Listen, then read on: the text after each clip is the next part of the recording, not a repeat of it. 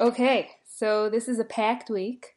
Obviously, we're going to be taking full advantage of the Kriyas Yamsuf piece, being that we all know Kasha Zivuga Adam Kriyas Yamsuf, that finding a Shidduch is compared to Kriyas Yamsuf.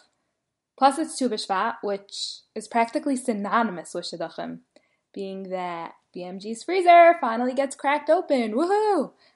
Though at this point, I think that the boys are a bit underage, shall we say, for some of us. It's funny because I remember a time where I literally would like wait with anticipation for the freezer to open because I thought that it meant that now I had a whole new batch of guys to choose from. Those were the days. So yeah, we have a lot to talk about this week.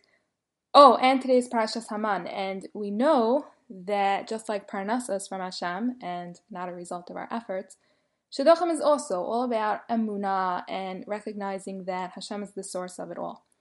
So, all these big topics flying around in my brain, but I want to try to do this in a bit of an organized fashion. So, let's first talk about Kriyas Yamsuf. By the way, fun fact of the week this actually turned into a family project, and we came out with a whole list of connections between Kriyas Yamsuf and Shidduchim, which I hope to share with you later this week in Hashem. But first, let's get to the basics. So here's the thing. When we think about the story of Kriyas Yamsuf, it's almost impossible to view it from Bnei Israel's perspective because, like, spoiler alert, the sea is going to be splitting, so no need to panic. But to really put yourself in their shoes and try to imagine what it felt like, they were literally stuck with no way out.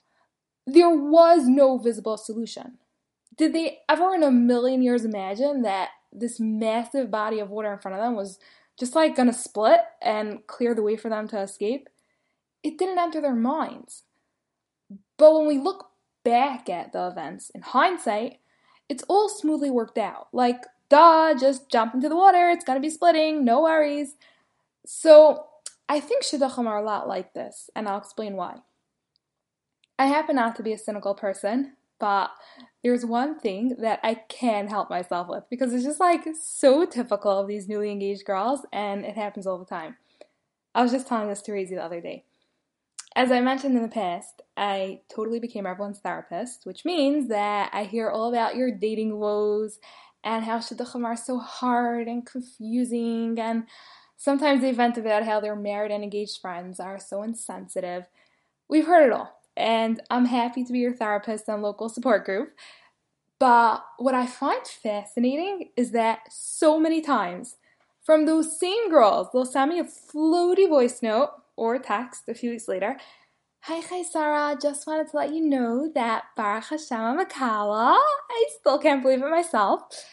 And my chassan is everything I dreamed of. I didn't have to compromise on anything. And you know what's so amazing? I saw Yad Hashem so clearly in the way that my shidduch came about. Looking back, I'm in awe with how Hashem arranged events for my chassan. Oh my gosh, I can't believe I'm even saying my chassan. I'm davening that im yirtzeh Hashem, everyone should find their shidduch bekarov, and you'll see, you'll see how the events will play out so clearly. Don't take this the wrong way. I'm thrilled when I hear from our subscribers that they're engaged, and please keep the mazel tovs coming. But I just find this pattern again and again, and I get a kick out of it. But then I was thinking about it, and I'm like, you know what? They're right. When we're in this situation and there seems to be no solution in sight, it's hard to see a way out. But the way Hashem runs the world is that in hindsight, he sometimes gives us a glimpse of how he orchestrated events to bring about the Yeshua. So, Amar Hashem, I hope that all of us very, very soon will be zochet to see how Hashem will bring about our shidduch in the most amazing and miraculous ways.